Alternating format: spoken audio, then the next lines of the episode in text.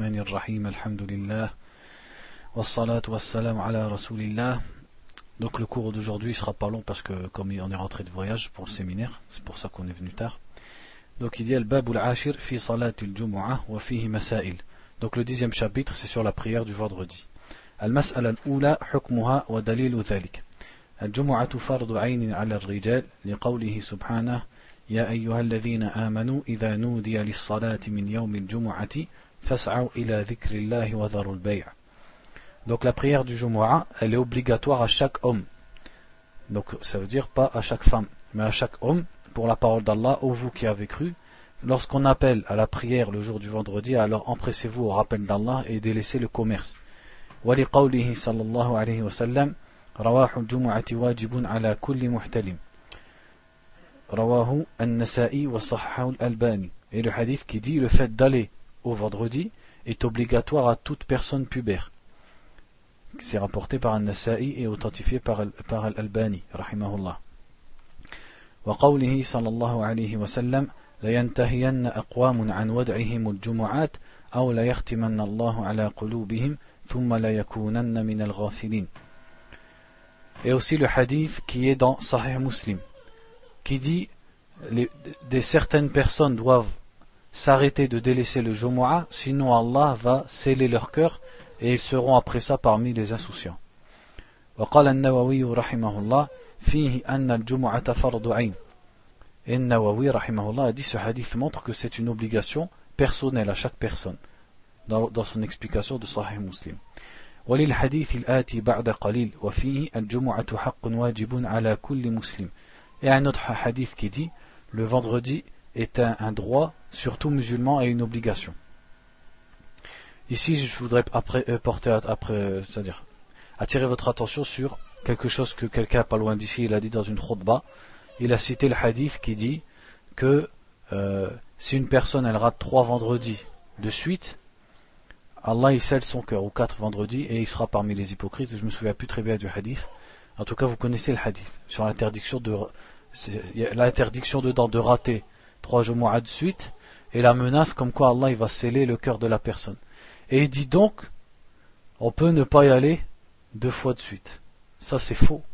Ça c'est une grande erreur et c'est un et en plus je, cette personne que je connais, je crois pas d'elle qu'elle soit ignorante de ce qu'elle a dit, mais plutôt elle déguise les choses pour les gens pour pour pour, faciliter aux gens parce qu'il parlait, oui, les jeunes qui vont à l'école, etc.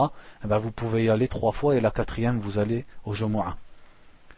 Donc ça, c'est une grande responsabilité qu'il a prise en, en, disant une catastrophe, parce que et en disant que ce sont les ulama qui disent ça, alors que c'est faux. Les ulama ils disent que chaque Jumu'ah est obligatoire.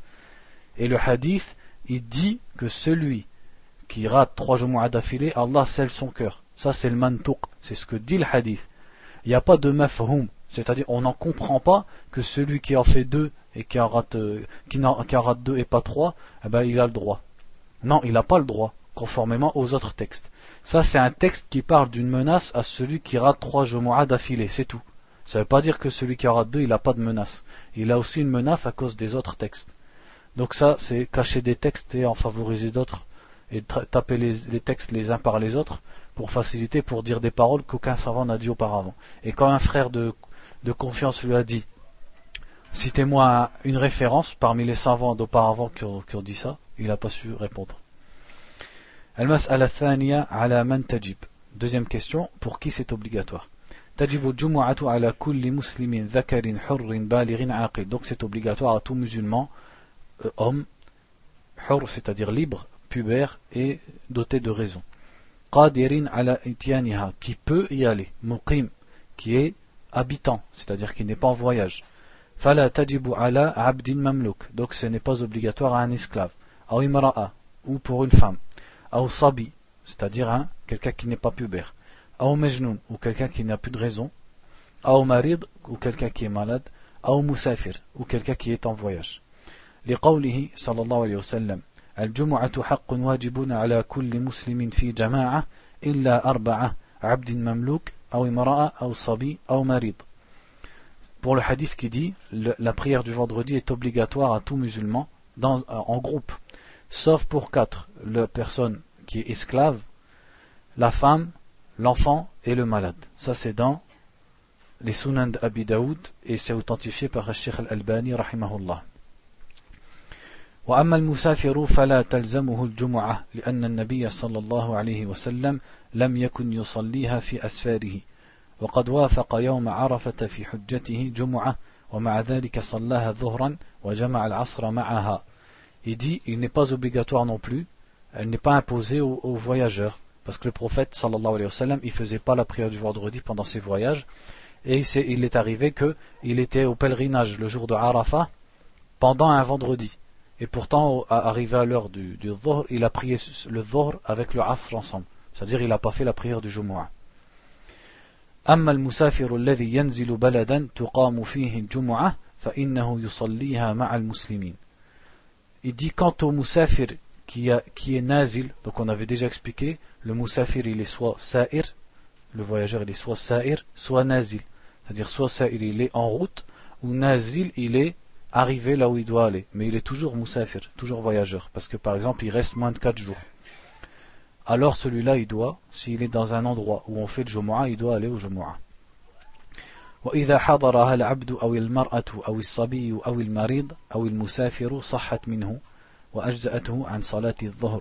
Et tout, si toutes les catégories, à part le fou, si toutes les catégories de personnes qu'on a citées, elles y vont, alors elle est quand même accepter d'eux et ils n'ont pas besoin de faire la prière du dhuhr. المسألة الثالثة وقتها quand est-ce que donc l'heure l'heure du Jumu'ah وقت الجمعة هو وقت الظهر donc l'heure du Jumu'ah c'est l'heure du dhuhr من بعد الزوال إلى أن يصير ظل الشيء كطوله donc c'est-à-dire au zénith quand le soleil est au zénith et qui commence à pencher jusque ça c'est l'heure du dhuhr donc l'heure du zénith c'est une heure où il est interdit de prier et quand le soleil penche, ça c'est dhuhr, jusqu'à ce que l'ombre d'une chose soit de la même taille que la chose elle-même, c'est-à-dire l'heure du asr. Par rapport à ça, c'est une parenthèse, on avait fait les heures de prière, on avait expliqué l'heure du asr, c'est quand le nombre d'une chose, elle est égale à la taille de la chose. Mais le problème, quelqu'un il va me dire, selon les régions, le soleil il n'est pas au même degré. Donc il y a des régions où, au zénith, la chose elle a déjà une ombre. Donc on va dire par exemple en Arabie l'été, le soleil il tape au-dessus. Donc la chose elle n'a pas d'ombre. Si on, met on plante un bâton, il n'a pas d'ombre à l'heure du dhuhr. Et au asar, donc la chose elle sera vraiment, l'ombre elle lui sera vraiment égale à sa taille. Mais si on est dans un pays au zénith, il y a déjà une ombre, eh ben on compte l'ombre qui est en plus que l'ombre du zénith. C'est-à-dire l'ombre qui va être en plus quand cette ombre qui est en plus, en enlevant l'ombre qui est déjà au zénith, elle est équivalente à la taille de l'objet, c'est là l'asr. Donc ça veut dire ça il faut regarder calculer d'abord l'ombre qui est au zénith pour voir la différence entre les deux. لحديث أنس بن مالك رضي الله عنه أن النبي صلى الله عليه وسلم كان يصلي الجمعة حين تميل الشمس. Car Anas ibn Malik a dit le, prier, le prophète sallallahu alayhi wa sallam priait le Jumu'ah lorsque le soleil penchait. Donc c'est l'heure du dans Sahih al-Bukhari. وهو المروي عن أصحاب النبي صلى الله عليه وسلم من فعلهم وعلى هذا فمن أدرك ركعة منها قبل خروج وقتها فقد أدركها وإلا صلاها ظهرا لقوله صلى الله عليه وسلم من أدرك ركعة من الصلاة فقد أدرك الصلاة وقد تقدم Et c'est aussi rapporté des compagnons donc qui faisaient le Jumu'ah à l'heure du Dhuhr. Même si c'est vrai, ici ils ne l'ont pas cité, il y a beaucoup, et c'est aussi dans le madhab de l'imam Ahmed, des athar qui montre que le prophète sallallahu alayhi wa sallam et les sahaba ils priaient même avant l'heure du dhuhr et dans la matinée ils priaient le Jumu'ah ce qui prouve que c'est permis il dit celui qui, qui arrive à attraper une raka'a avant que sorte la prière de sorte l'heure de la prière du Jumu'ah sinon il le fait en dhuhr parce que le prophète a dit celui qui attrape une raka'a de la prière alors il a attrapé la prière المسألة الرابعة الخطبة الخطبة ركن من أركان الجمعة لا تصح إلا بها لمواظبته صلى الله عليه وسلم عليها وعدم تركه لها أبدا وهما خطبتان يشترط لصحة صلاة الجمعة أن يتقدم أن يتقدم على الصلاة Aussi la khutbah, donc le discours du vendredi, c'est un pilier sans lequel la prière du vendredi elle n'est pas valable. car le prophète sallallahu alayhi wa sallam l'a fait de façon constante, il l'a jamais délaissé, et elles sont deux khutbah, c'est-à-dire deux discours.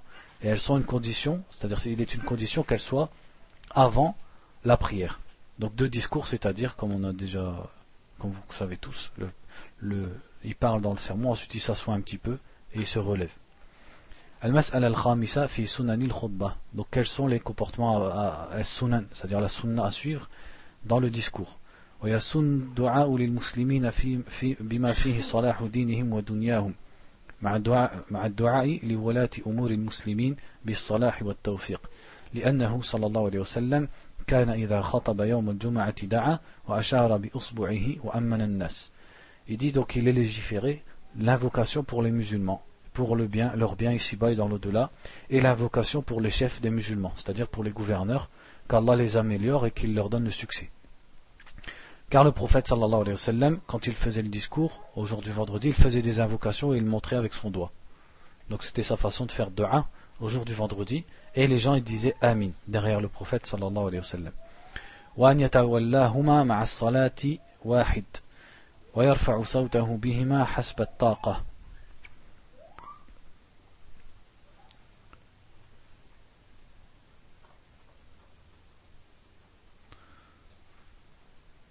Euh, je comprends pas ce qu'il dit.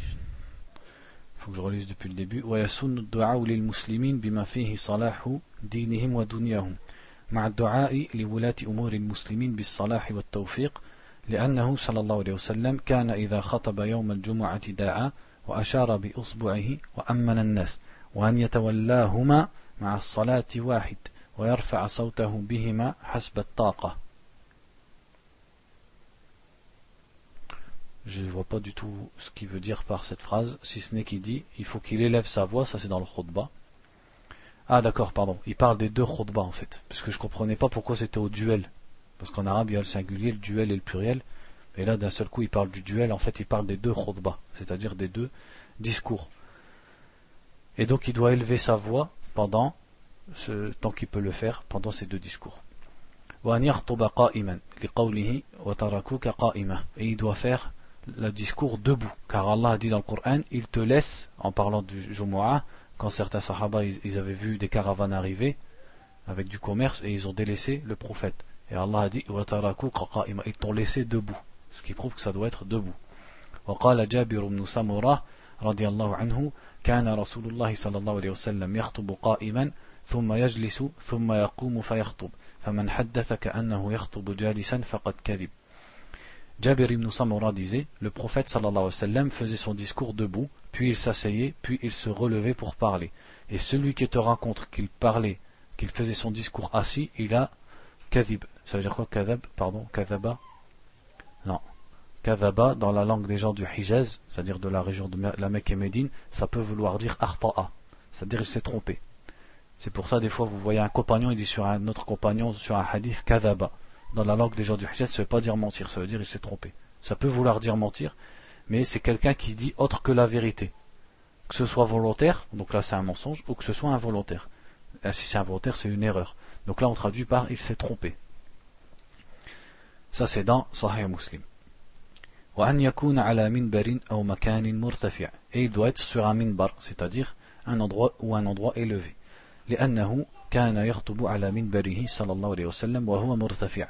car le minbar du prophète était élevé et parce que c'est plus apte à transmettre le discours et à exhorter les gens وأن يجلس بين الخطبتين قليلا لقول ابن عمر رضي الله عنهما كان النبي صلى الله عليه وسلم يخطب يخطب خطبتين وهو قائم يصل بينهما بجلوس et il s'assoit vite fait entre les deux discours, car Ibn Omar a dit le prophète sallallahu alayhi wa sallam prononçait deux discours debout et il les séparait par, une assis, par le fait d'être assis. ويسن قصر الخطبتين والثانية أقصر من الأولى لحديث عمار مرفوعا إن طول صلاة الرجل وقصر خطبته مئنة من فقهه فأطيلوا الصلاة واقصروا الخطبة والمئنة العلامة et il est légiféré et de la sunna d'accourcir les deux discours et de rallonger la prière. Et le deuxième discours, il doit être encore plus court que le premier. Car dans le hadith de Ammar, le prophète sallallahu alayhi wa sallam a dit le fait que la prière d'un homme soit longue et que son discours soit court, c'est un signe de son fiqh. Le fiqh, c'est à la fois le savoir et la compréhension. Alors, allongez la salat et accourcissez le, le, discours dans Sahih Muslim. ويسن أن يسلم الخطيب على المأمومين إذا أقبل عليهم لقول جابر كان رسول الله صلى الله عليه وسلم إذا صعد المنبر سلم et il est de la sunna que Al-Khatib, celui qui fait le discours, quand il fait face à eux, c'est-à-dire quand il monte sur le minbar pour leur faire face, il leur dit salam alaikum, comme il l'a rapporté Jabir.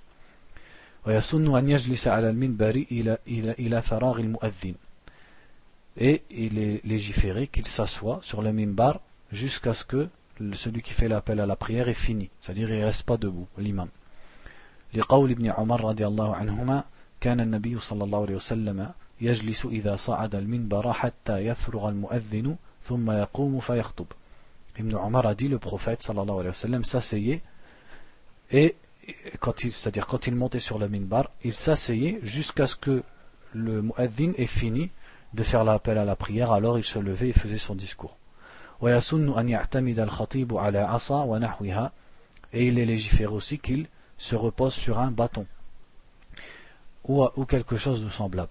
ويسن للخطيب أن يقصد تلقاء وجهه لفعله صلى الله عليه وسلم ذلك et qu'il parle en face de lui car c'est comme ça que faisait le prophète sallallahu alayhi wa sallam ils disent parmi les sagesses dans le fait qu'il se, qu se, qu se repose sur un bâton notamment c'est parce que quelqu'un qui fait un discours souvent et que tout le monde le regarde il ne sait pas quoi faire avec ses mains donc il, va être comme ça ou alors il va jouer avec ses mains. Donc le fait de tenir un bâton, ça c'est une des sagesses pour le discours.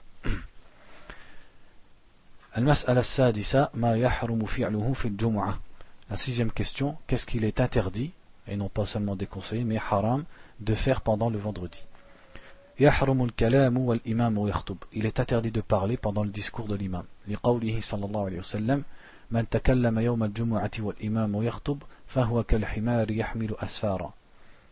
Car le prophète a dit, sallallahu celui qui parle le jour du vendredi, pendant que l'imam fait un discours, il est comme un âne qui porte des livres. Ça c'est dans le mousnad de l'imam Ahmed, et Ibn Hajar il dit, isnaduhu la c'est-à-dire il y a la c'est c'est pas comme sahih. Ça veut dire il est bon, son chaîne de transmission est bonne. Pourquoi il a comparé celui qui parle à celui à un âne qui porte des livres? Parce que l'âne qui porte des livres, il y a des livres sur son dos et pourtant il n'en profite pas. Donc celui-là c'est pareil. Quelqu'un est en train de dire des paroles bénéfiques et de rappeler Allah et lui il n'en profite pas.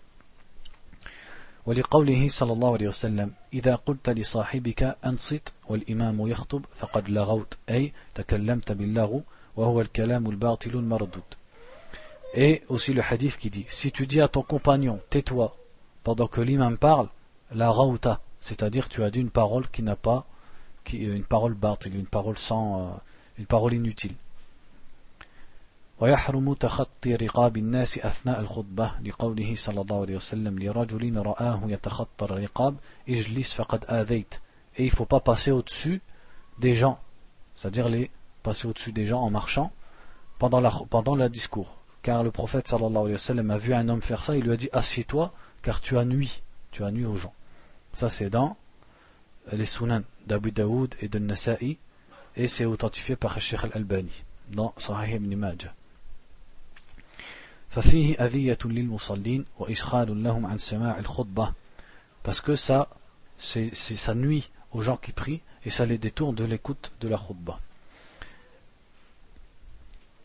أما الإمام فلا بأس بتخطيه الرقاب إن لم يمكنه الوصول إلى مكانه إلا بذلك Sauf pour l'imam. S'il peut pas arriver jusqu'à à sa place sans faire ça, lui, il n'y a pas de mal à ce qu'il le fasse, parce que c'est nécessaire.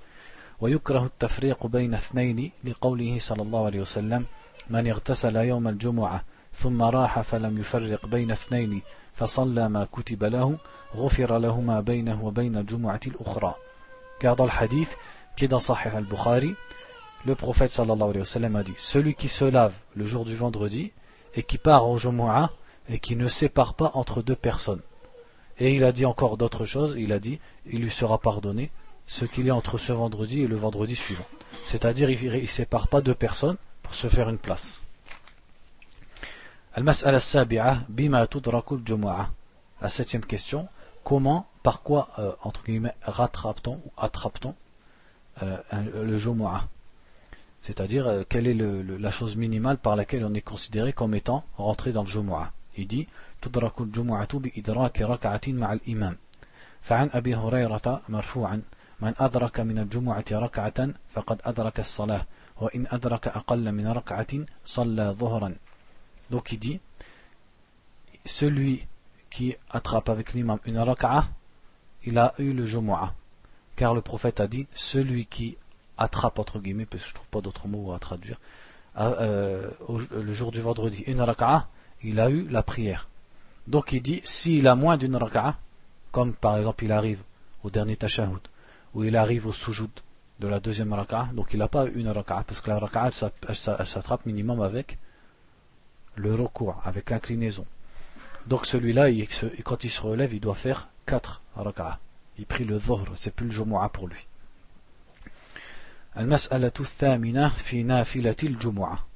Donc la, la huitième question, qui est, je ne vais pas dire c'est plus intéressant, mais on a plus, c'est plus rare à entendre, les nafilas, c'est-à-dire les prières surérogatoires du vendredi.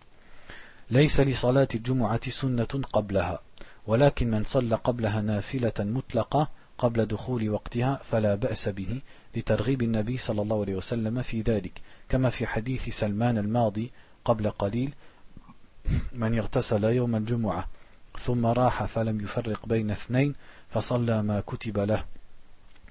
ولفعل الصحابة رضي الله عنهم ولأفضلية صلاة النافلة. Il dit, il n'y a pas de prière ratiba, c'est-à-dire une prière qui est sunna avant le Jumu'ah, comme c'est le cas avant Dhuhr. On doit faire deux ou quatre raka'ah.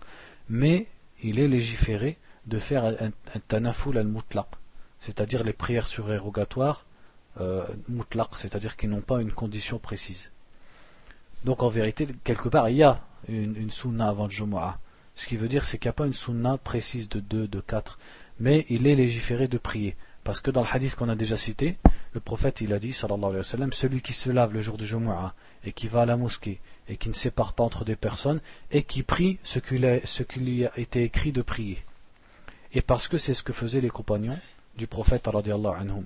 Quand ils venaient au Jumu'ah, ils priaient. Ils se levaient, ils priaient, ils priaient, ils priaient jusqu'à ce que l'imam il arrive. Et ça c'est une sunna que la plupart de nous, d'entre nous, on a délaissé. Et ça montre aussi le mal qu'il y a dans le dars, l'innovation qu'ils appellent la dars, qui est une bid'a munkara, qui font surtout donc dans le Maghreb, l'imam y vient et il s'assoit sur le mimbar et ils disent au prophète que le monde y soit là pour leur parler. Et il fait un dars, il s'assoit sur le mimbar et il parle. Et la plupart du temps, il te raconte ce qu'il va dire dans le khutbah. Donc déjà, ça n'existe pas. Deuxièmement, il y a un hadith qui l'interdit.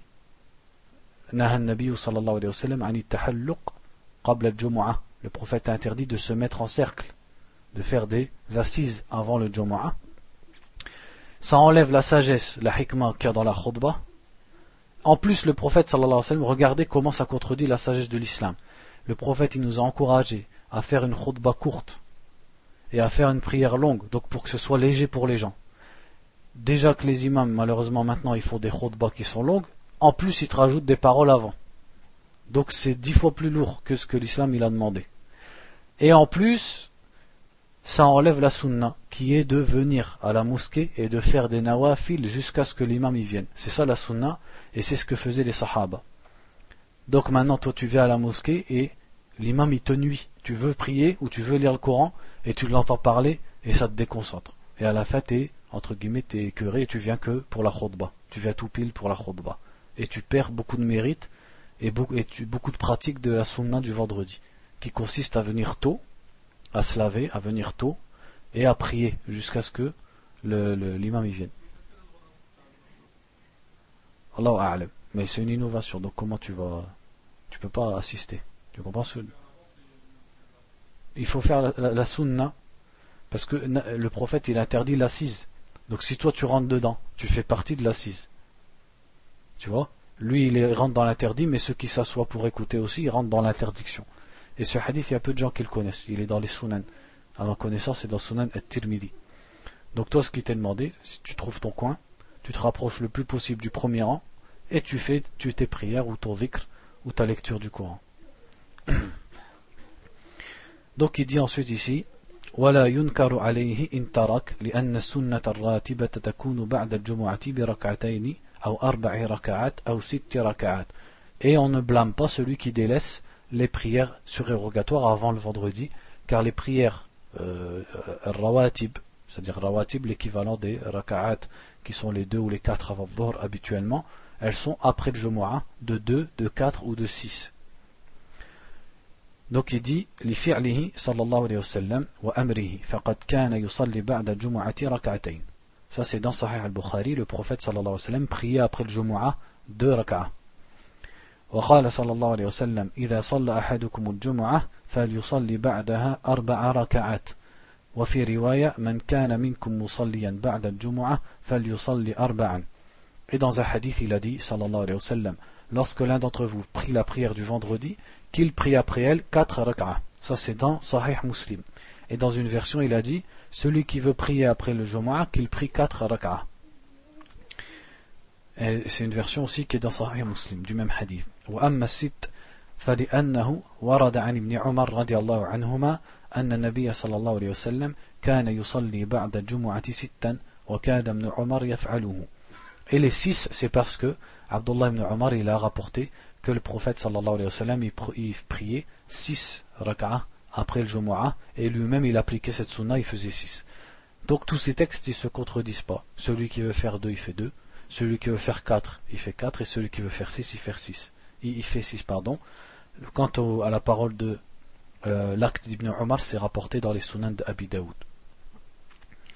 فتبين من ذلك أن أقل, أن أقل الراتبة بعد الجمعة ركعتين وأكثرها ست donc les, les prières ratiba c'est-à-dire les surérogatoires reliés à la prière du Jumu'ah sont au, au moins de deux ou au plus de six ويرى شيخ الإسلام ابن تيمية رحمه الله أن الراتبة إن صليت في المسجد صليت أربعا وإن صليت في البيت صليت ركعتين فتكون صلاتها على أحوال متنوعة Et Cheikh Islam ibn Taymiyyah, rahimahullah, comme l'a cité Ibn al-Qayyim dans Zad al-Ma'ad, rahimahullah, dit qu'en fait, s'il prie à la mosquée, c'est nafila, il fait 4, et s'il prie à la maison, il fait 2. C'est-à-dire c'est une façon de regrouper entre les textes. C'est que les 4 qu'a conseillé le prophète, c'est pour celui qui prie dans la mosquée, et les 2, c'est parce que le prophète, il faisait 2 rak'ah chez lui.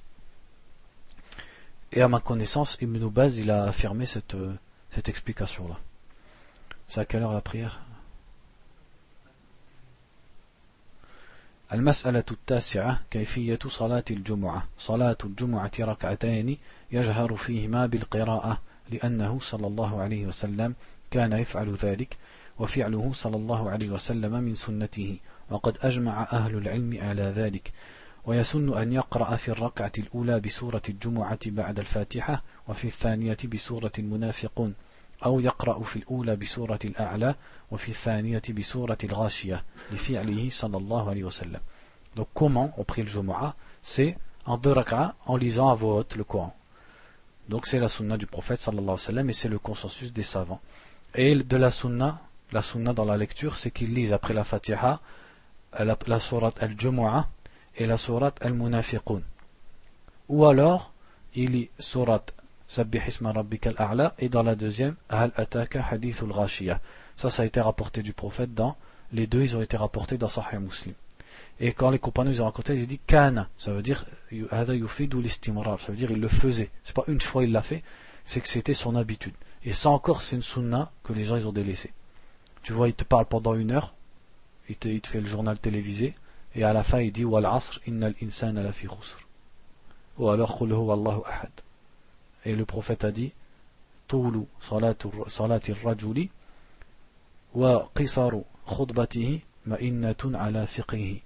Le fait que l'homme prie longtemps et qu'il fasse un discours raccourci, c'est un signe de son fiqh. Pourquoi c'est un signe de son fiqh? Une des sagesses de ce hadith. Quelle est l'explication? Pourquoi? Parce qu'une personne qui a de la science, elle sait en peu de mots dire des choses qui sont utiles. Et c'est quoi qui est utile dans le Jumu'ah C'est d'apprendre quelque chose aux gens, parce que les gens ils sont ignorants et ils n'ont pas d'occasion d'apprendre. C'est là où ils viennent, donc c'est l'occasion de leur apprendre. Et c'est aussi le et le c'est-à-dire l'exhortation et le rappel de la mort, du jour du jugement, de la tombe, etc.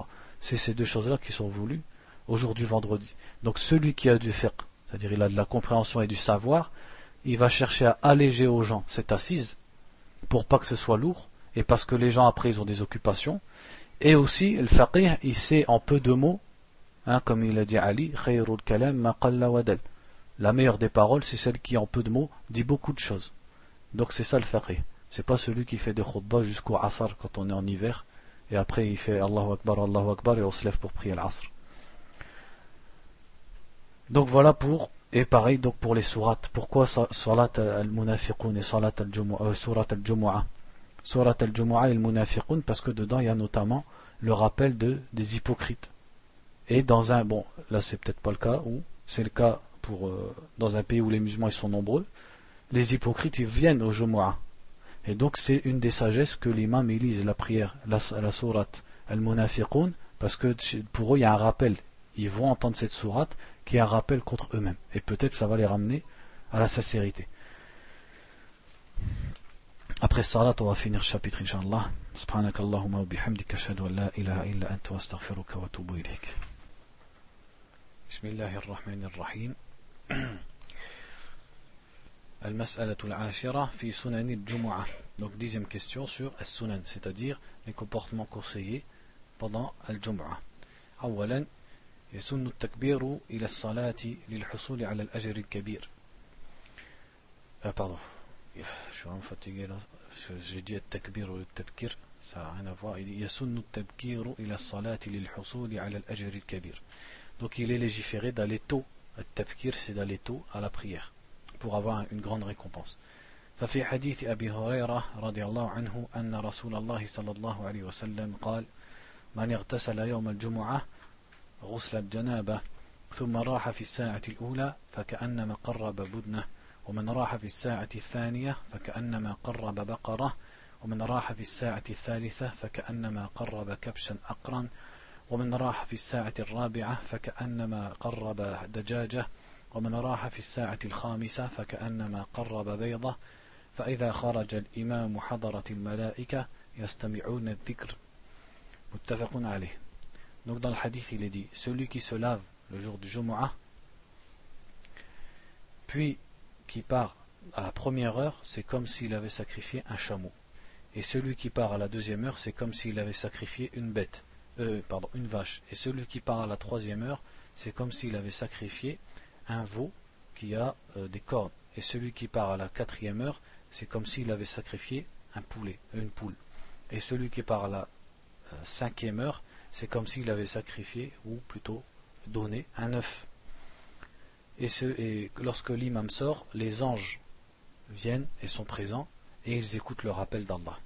وقال أيضا من غسل يوم الجمعة واغتسل وبكر وابتكر كان له بكل خطوة يخطوها أجر سنة صيامها وقيامها Il a dit aussi celui qui se lave le jour du Jumu'ah c'est-à-dire qui se nettoie et qui fait le grand lavage.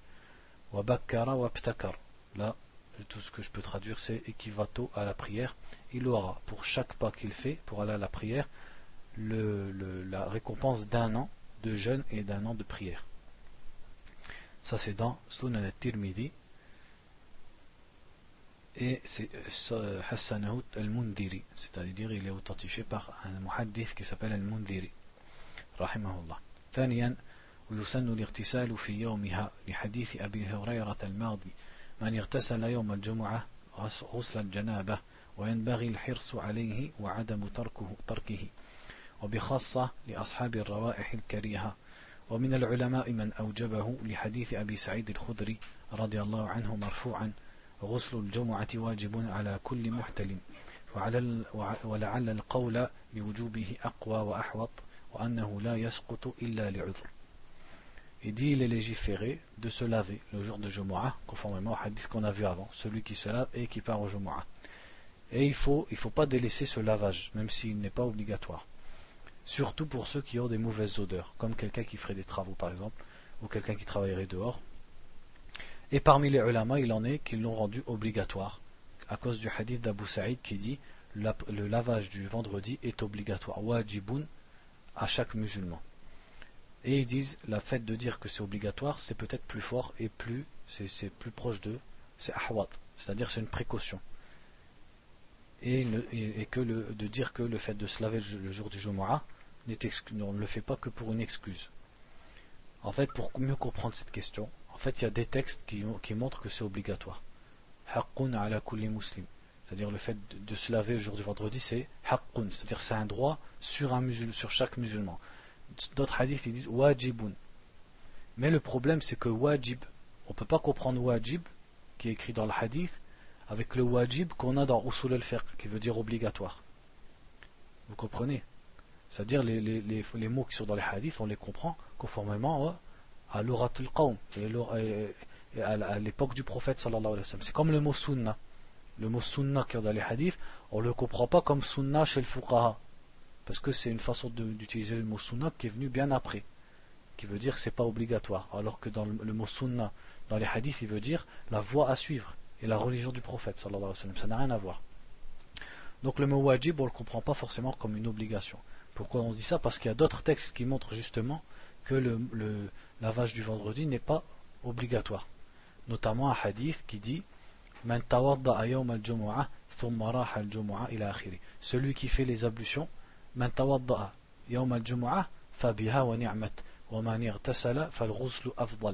et ça c'est un hadith authentique.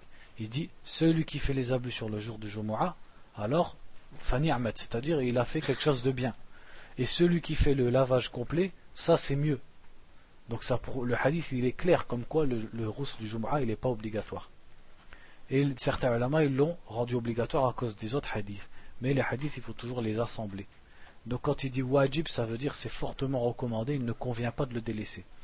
Et en plus, il y a une parole de Aisha qui montre que le rousl, elle, elle a expliqué que le rousl, il était obligatoire au début de l'islam. Parce que les, les sahaba, ils mettaient de la laine, ils portaient des gros vêtements, et donc il y avait des odeurs qui ressortaient d'eux, donc le prophète leur a ordonné le rousl. Parce que le Jumu'ah, c'est un moment où on se rassemble. Et quand l'aisance elle est venue et qu'ils pouvaient mettre du coton et des vêtements plus légers, c'est devenu quelque chose de mustahab, c'est-à-dire de recommander. Donc c'est cette, cette parole de Aïcha, elle nous aide à, regrouper tous les textes. Et Ibn Taymiyyah, il a regroupé encore mieux. C'est-à-dire, c'est pas encore mieux qu'Aïcha, mais je veux dire, avec la parole d'Aïcha, il a fait un regroupement entre les textes en disant le rose du Jumu'ah, comme elle l'a montré à Aïcha, c'est pas obligatoire. Il était obligatoire au début de l'islam.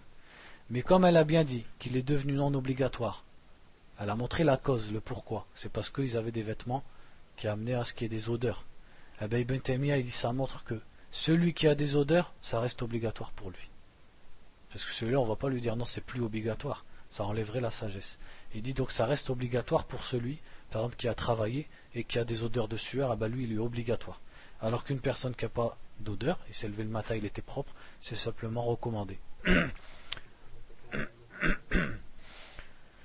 Euh, cette parole d'Ibn Taymiyyah, tu la trouves, euh, moi je l'ai entendue dans, des cours avec des machaïrs, je ne l'ai pas lu directement de, lui. Moi je l'ai entendu dans le Sharh al-Muwatta de Sheikh Abdullah al-Ubaylan, dans l'explication de al-Muwatta.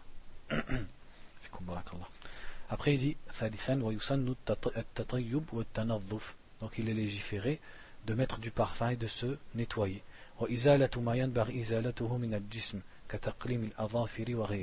Et d'enlever tout ce, tout ce qui ne convient pas du corps. C'est comme euh, le fait de se couper les ongles par exemple. Et le nettoyage c'est plus que le simple lavage, c'est quelque chose en plus. ويكون ذلك بقطع الروائح الكريهة وأسبابها كالشعور التي أمر الشارع بإزالتها والأظافر donc c'est le fait de d'enlever les mauvaises odeurs et les causes des mauvaises odeurs, comme les poils que la législation nous a demandé d'enlever, et aussi les ongles.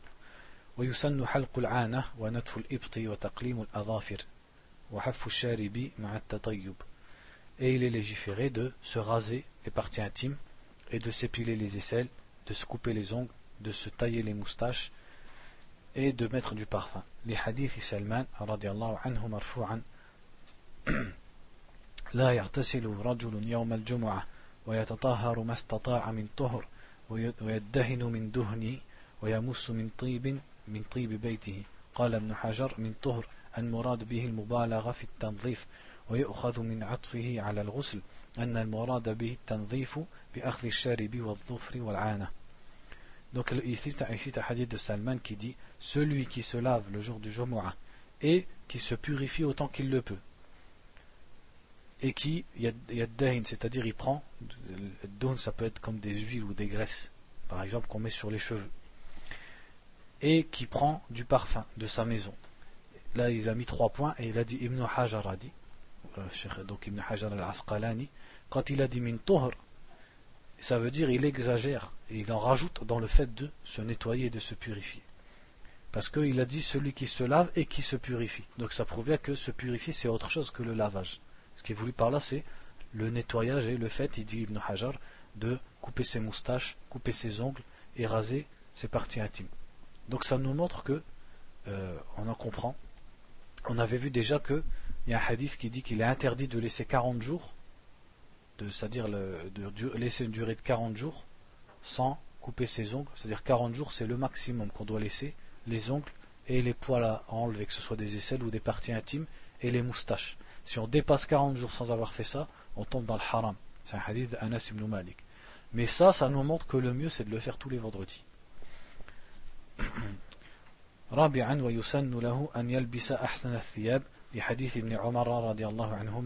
أن عمر بن الخطاب رأى حلة سيراء عند باب المسجد فقال يا رسول الله لو اشتريت هذه فلبستها لو اشتريت هذه فلبستها يوم الجمعة وللوفد إذا قدموا عليك Donc non, c'est le mukhatab. C'est Ya لو اشتريت هذه فلبستها يوم الجمعة وللوفد إذا قدموا عليك. فقد استدل به البخاري رحمه الله على لبس أحسن الثياب للجمعة. فقال باب يلبس أحسن ما يجد قال الحافظ ابن حجر ووجه الاستدلال به من جهة تقريره صلى الله عليه وسلم لعمر على أصل التجمل للجمعة Et il est légiféré de mettre ses plus beaux vêtements au jour du Jumu'ah. Abdullah ibn Omar il rapporte, anhuma, donc retenez bien ça c'est dans Sahih al-Bukhari, que Omar ibn al-Khattab il a vu un vêtement près de la mosquée qui se vendait. Donc je ne sais pas traduire comment on dit Hullatun Sayyara parce que les mots de différents vêtements de l'époque, c'est technique. des fois ça veut dire Yémen, des fois ça veut dire sont rayés, des fois etc. En tout cas, il a vu un genre de vêtement près à la porte de la mosquée et il a dit au prophète sallallahu alayhi wa sallam si tu achetais ça pour la mettre le jour du vendredi et pour la mettre à Al-Waft. Al-Waft, c'est les gens qui viennent, comme les gens, les, diplomates, qui viennent au prophète sallallahu alayhi wa sallam, les ambassadeurs, pour se convertir euh, ou pour, pour venir au prophète qui représente une tribu. Donc Omar il a suggéré au prophète si tu l'achetais pour la mettre le jour du vendredi et pour les ambassadeurs. Et Al-Bukhari, donc le prophète n'a pas répondu. Et Al-Bukhari il a, pris ce hadith et il a mis Bab, c'est-à-dire chapitre. Et le titre du chapitre c'est L'homme met les meilleurs vêtements qu'il trouve, c'est-à-dire pour le jour du Jumu'ah et il a mis tout de suite ce hadith. Et Ibn Hajar, dans son commentaire de Sahih al-Bukhari, il a dit Où est la preuve dans ce hadith? Wajhul istidlal. En quoi ce hadith montre qu'il est préférable de bien s'habiller au jour du vendredi C'est que le prophète, sallallahu alayhi wa sallam, c'est at-taqrir, l'approbation du prophète. Il n'a pas dit à Omar non. Il a approuvé Omar. Le fait que le prophète se taise, c'est une approbation. Omar, il lui a conseillé et le prophète n'a rien dit. Ça veut dire qu'il approuve ce qu'il a dit. Et que donc il est bon de se faire le plus beau possible le jour du vendredi et aussi pour un chef d'État qui reçoit des ambassadeurs. ولقوله صلى الله عليه وسلم ما على أحدكم لو اشترى ثوبين ليوم الجمعة سوى ثوبي مهنته أي ثوب خدمته وشغله Et le prophète il a dit dans un hadith qui est dans les Sunan d'Abi Daoud et authentifié par Sheikh al-Albani, rahimahullah, il dit il n'y a pas de mal, c'est-à-dire qu'est-ce qui empêche l'un d'entre vous d'acheter deux vêtements autre que ces deux vêtements du travail pour le jour du Jumu'ah. Pourquoi il a dit deux vêtements Est-ce que hein Voilà, c'est parce que c'est le haut et le bas. À l'époque, toujours il s'habillait avec deux vêtements. C'est-à-dire soit il mettait le et le qamis, ça veut dire le pantalon et le qamis au-dessus. Le qamis c'est euh, un vêtement dans la langue arabe, le qamis c'est ce qu'on met avec deux manches. Donc il ressemblait pas forcément à un qamis précis comme on a maintenant. C'était des qamis bien larges et très épais et avec des manches plus courtes que ce qu'on connaît nous. Ou alors il mettait el-rida et l'izar. C'est-à-dire l'izar, c'est euh, comment on peut traduire un pagne. Voilà, on rentre dedans et on le, on l'enroule autour de sa taille. Et ça, on le met encore maintenant en Somalie, au Yémen, en Indonésie, en Inde. C'est commun de mettre ça en Asie du Sud-Est. Et au-dessus, il mettait une rida. S'il mettait l'izar, avec, il mettait rida. C'est euh, euh, une cape, un peu comme une cape. Il la met sur ses épaules et il la rabat de l'autre côté. Donc c'est pour ça qu'il a dit deux vêtements. Donc il a dit, en fait, il conseille ici que l'homme il ait un vêtement spécifique pour le Jumu'ah, autre que le vêtement avec lequel il travaille. ويسن في يومها وليلتها الإكثار من, من الصلاة على النبي صلى الله عليه وسلم لقوله صلى الله عليه وسلم أكثروا من الصلاة علي يوم الجمعة Et il est demandé de faire beaucoup de prières sur le prophète sallallahu alayhi wa sallam le jour du vendredi. Car il a dit Faites beaucoup de prières sur moi le jour du vendredi, comme c'est dans les Sunan d'Abi Daoud, de Nasa'i ibn Majah et authentifié par Al-Albani rahimahullah. سادسا ويسن أن يقرأ في فجرها في الصلاة بسورتي السجدة والإنسان لمواظبته على ذلك صلى الله عليه وسلم Et il est légiféré aussi que l'imam, le jour du, tous les vendredis, il lise dans la première raka'a du Fajr la, la, la, la, la sourate Al-Sajda. Donc c'est la numéro 32 dans le Coran. Et il y a une prosternation dedans. Elle fait à peu près 3 pages dans le Mus'haf qu'on a. Et la sourate Al-Insan, qui fait à peu près 2 pages et demie. Qui est la sourate, je crois, 76. Et le prophète, il le faisait tous les vendredis, comme c'est dans Sahih al-Bukhari. وفي يومها بسورة الكهف لقوله صلى الله عليه وسلم من قرأ سورة الكهف يوم الجمعة سطع له نور من تحت قدمه إلى عنان السماء يضيء به يوم القيامة وغفر له ما بين الجمعتين et de lire la sourate Al-Kahf, donc la caverne, le jour du Jumu'ah, pendant la journée. Car le prophète a dit, sallallahu alayhi wa sallam, celui qui lit la sourate Al-Kahf le jour du Jumu'ah, il aura une lumière de dessous ses pieds qui montent jusqu'au ciel, et qui lui sera une lumière au jour du jugement. Et il lui est pardonné ce qu'il y a entre les deux vendredis. Ça c'est dans Mustadrak al-Hakim. Et c'est authentifié par Sheikh al-Albani, rahimahullah. Mustadrak al-Hakim, pour la parenthèse, qu'est-ce que c'est le Mustadrak? Al-Mustadrak, l'istidrak, c'est le fait de compléter un travail où il y a du manque dedans. Donc Al-Mustadrak de Al-Hakim, Abu Abdullah al-Hakim, qui était un muhaddith du 5e euh, siècle, je crois, qui est mort au 5e siècle. C'était l'élève de Ibn Hibban. Al-Hakim, il a voulu faire un livre où il rajoute les hadiths qui ne sont pas dans le Bukhari et Muslim et qui sont aux mêmes conditions d'authenticité que le Bukhari et Muslim. Donc il a appelé al-Mustadrak. C'est comme s'il il dit euh, je complète ce qui manque dans le Bukhari et dans Muslim. Mais les ulama, ils ont dit là déjà, l'imam, rahimahullah, il a fait une, erreur. Parce que l'imam al-Bukhari et l'imam Muslim, ils n'ont jamais prétendu avoir mis tous les hadiths sahih dans leur livre. Et c'est ramené texto de la bouche de l'imam al-Bukhari et l'imam Muslim. Chacun il a dit, j'ai mis dans mon, dans mon livre beaucoup de sahih et j'en ai délaissé beaucoup. Donc il n'y a pas lieu à faire l'istidrak. L'istidrak c'est quand quelqu'un il dit, je vais mettre tous les hadiths sahih par exemple, et il il en manque et il se trouve qu'il en manque. Donc là, on fait un istidrak. Mais s'il n'a pas dit je vais mettre tous les hadiths sahih, au contraire, lui-même il a dit j'en mets et j'en délaisse. Donc il n'y a pas lieu à faire un istidrak. Et aussi, le hakim, il a, il son livre, il n'est pas aux conditions qu'il a voulu faire. Pourquoi Déjà, les ulama, lui ont trouvé beaucoup d'excuses. Ils ont dit c'est parce qu'il l'a fait, il a dépassé les 70 ans. C'est-à-dire le fait que son livre, il y ait beaucoup de, on va pas dire des erreurs, mais dedans il y a du daif et il y a même du mawdu' de hadiths inventés. Alors qu'il a dit que c'était des hadiths qui sont tous aux conditions de Sahih Bukhari, Sahih Muslim. Donc c'est très en divergence avec sa condition. Mais les ulama lui ont trouvé beaucoup d'excuses parce qu'il était connu pour être un grand imam du hadith et pourtant il est tombé dans ça. Ils ont dit c'est parce que notamment il a écrit, il avait plus de 70 ans et parce qu'en fait il a écrit comme un, un, premier jet quoi, comme on dit. C'est-à-dire il le fait comme ça, comme un brouillon, et après il doit le relire pour en enlever. Mais il est mort avant. Donc son livre il est resté comme la, première chose qu'il a écrit sans, sans, sans, révision et sans travail. Donc c'est pour ça, c'est les excuses qui sont trouvées à l'imam al-Hakim.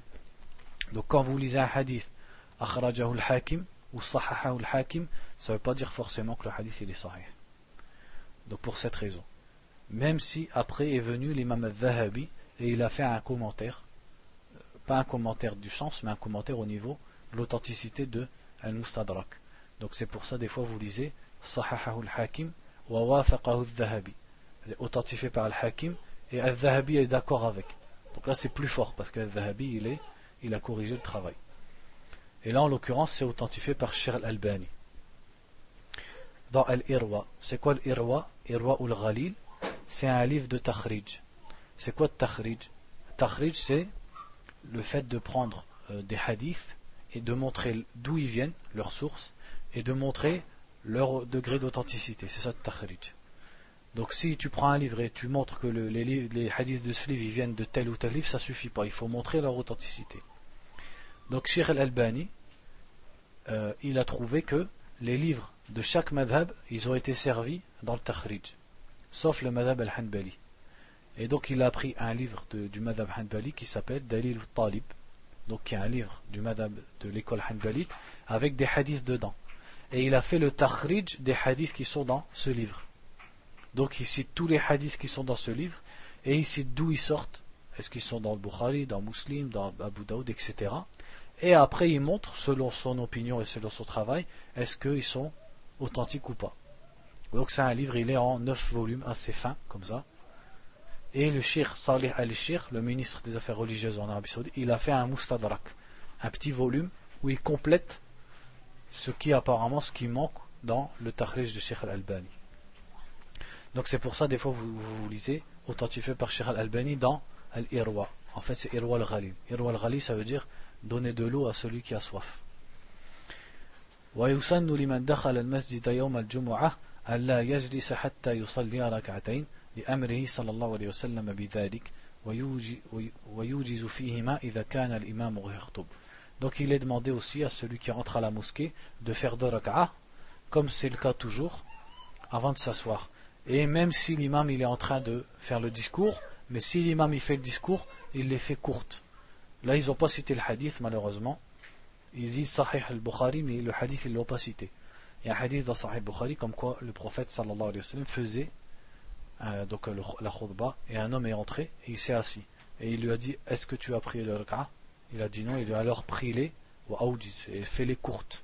C'est pour ne pas rater le discours.